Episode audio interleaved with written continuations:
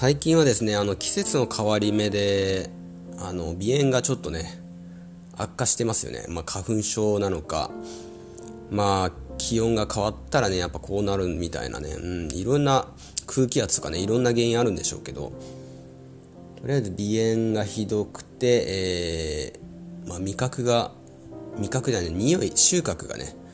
僕匂いがなくなるんですよね鼻炎がひどくなると。でちょうどそれが治ってきた時ですね今。うん。で治ってきたらまあ基本僕はカフェインを摂取するんですよ。あのー、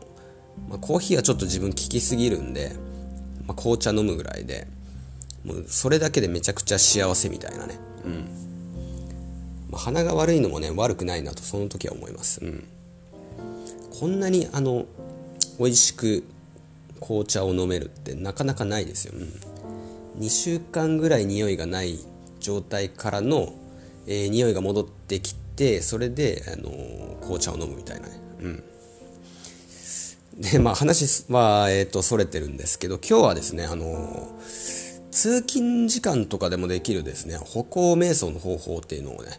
え、お伝えしていきたいと思います。え、で、まあ、この方法っていうのはまあ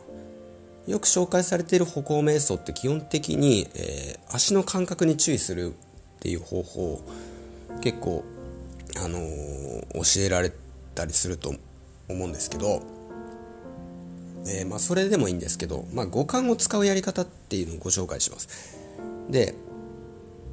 まあ、歩くペースは普通の普段のね、まあ、通勤のペースとかでいいんですよ。うん。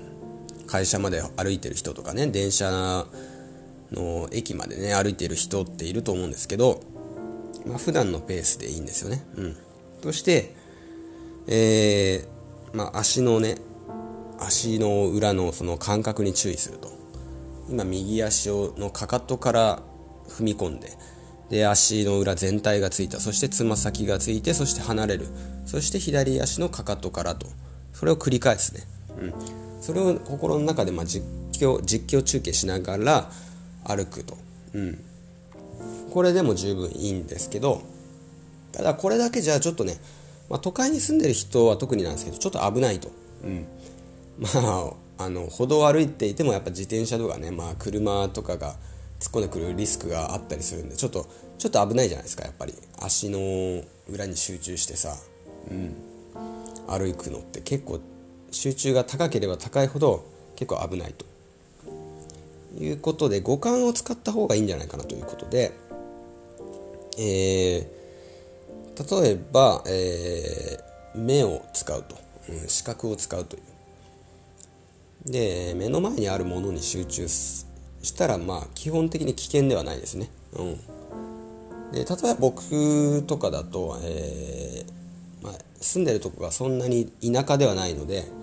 えーまあ、自然とかがあんまなかったりするんですけどでも歩いていると街路樹とかその街路樹の周りに草が生えてたりするんですけどそういうのを見ながらね、えー、そういうのを見て集中すると、えー、まあどういうのが、えー、どういう木があるのかとかね、うん、そういったのに集中しながら色とかね色がどんなであるとかそういったものに集中してやると。うん。でこれなかなかいいのが、えっとまあ、自然の中を散歩するっていうセラピーがあるんですよ。自然の中を歩くとあのうつになる人の思考である反数思考っていうのが激減するっていうねのがあの実験海外の実験で証明されてるんですよね。だから、えー、周りに自然がない都会に住んでる人ほど、えー、そういったね、えー、歩行自然の中を歩行するっていうのは有効でただやっぱり自然あんまないよねっていうことで、まあ、そういった街路樹とか、えー、公園に生えてる草木とかそういったものをね、え観察しながら歩くとこれで、えまあ、瞑想の効果もあるし、え反数思考がなくなる効果もあるんでこれめちゃくちゃおすすめですよということですね。で、まあ、他にもね匂いとかを感じながら歩くとかね。うん。まあ匂いって言ってももうあんま匂いないかもしれないけど、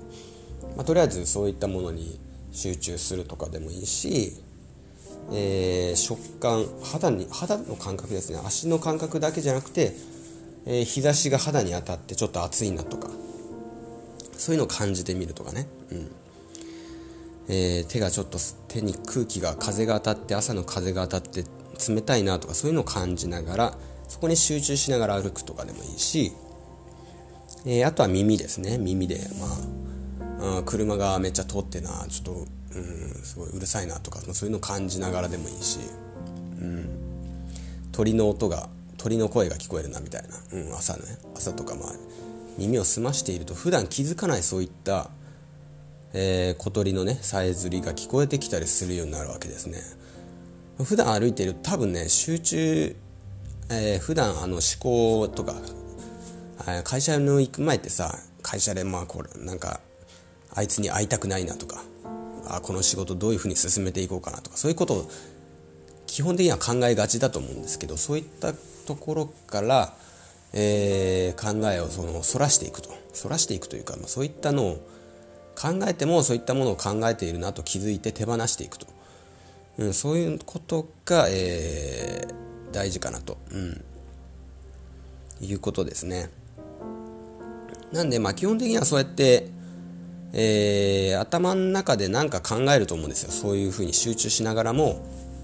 えー、仕事をどういうふうに回していこうかな。あの上司になんか言われるんじゃないかなとか